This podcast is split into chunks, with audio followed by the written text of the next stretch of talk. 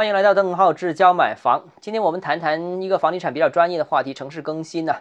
为什么呢？因为现在土地的招拍挂市场已经成为了房地产企业的屠宰场。为什么这样说？因为在招拍挂市场里面啊，价高者得。如果你出价低了，你就拿不到地；如果你出价高了，那经常是买回来的地，盖完房子卖出去之后还不赚钱，甚至如果刚好遇到调控的话，那就变成了。一边卖一边亏啊，可能是亏得一塌糊涂。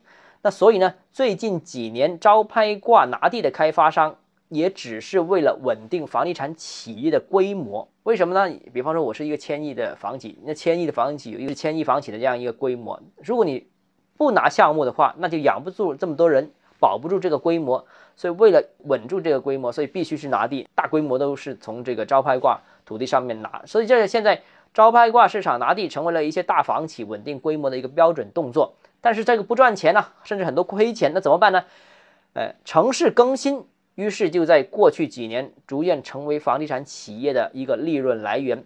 截止到目前呢，Top 一百房企已经全部在珠三角区域布局城市更新这样一个业务。除此以外呢，Top 一百房企接近百分之五十，呃的房企，呃涉及长三角的城市更新。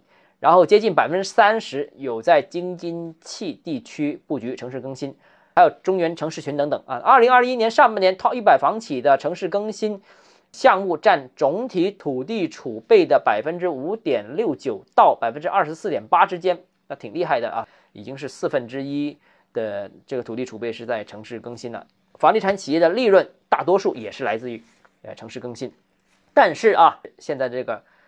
大多数房地产企业的主要来源可能会遇到问题的，什么样的问题呢？就当房地产大规模布局、寄予厚望城市更新项目之后，近日啊，住建部征求关于在实施城市更新行动中防止大拆大建问题的通知的征求意见稿正式是呃发了出去啊。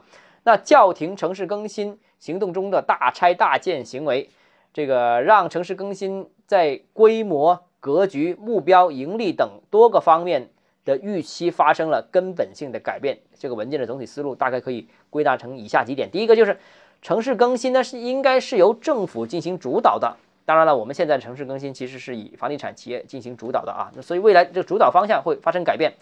比方说像广州啊，广州的城市更新更是鼓励市属、区属的国企参与。那过去呢，房地产为主导的这种。呃，旧改的机会，我觉得未来会逐渐会越来越难，越来越少。房地产企业在旧改当中会逐渐沦为配角。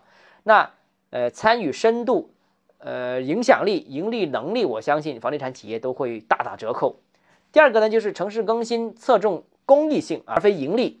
那城市更新的土地收益、开发收益，本质上是为了平衡区域中的公益性投入，而非追求盈利。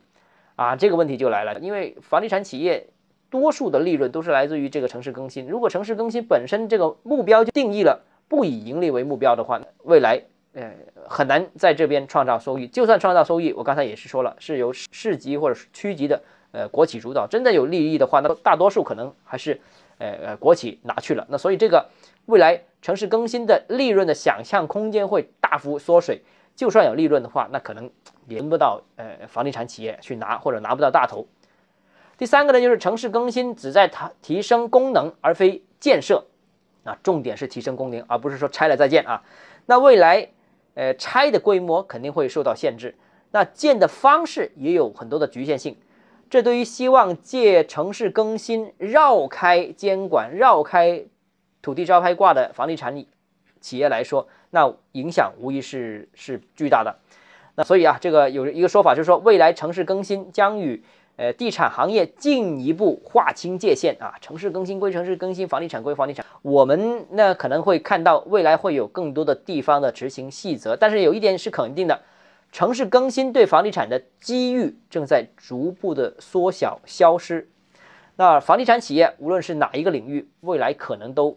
没有暴利可图了啊，那所以房地产这个行业这个未来的利润可能真的薄的一张纸的那样啊，甚至亏损也不奇怪啊，因为过去一段时间的确已经爆发增长了很多，也出现了很多大型的企业，那没怎么倒过，那未来就倒一批吧。好了，今天节目到这里啊，如果你有问题跟我交流的话，欢迎私信我或者添加我个人微信，账号是教买房六个字拼音首字母小写，就是微信号 d h e z j m f。我们明天见。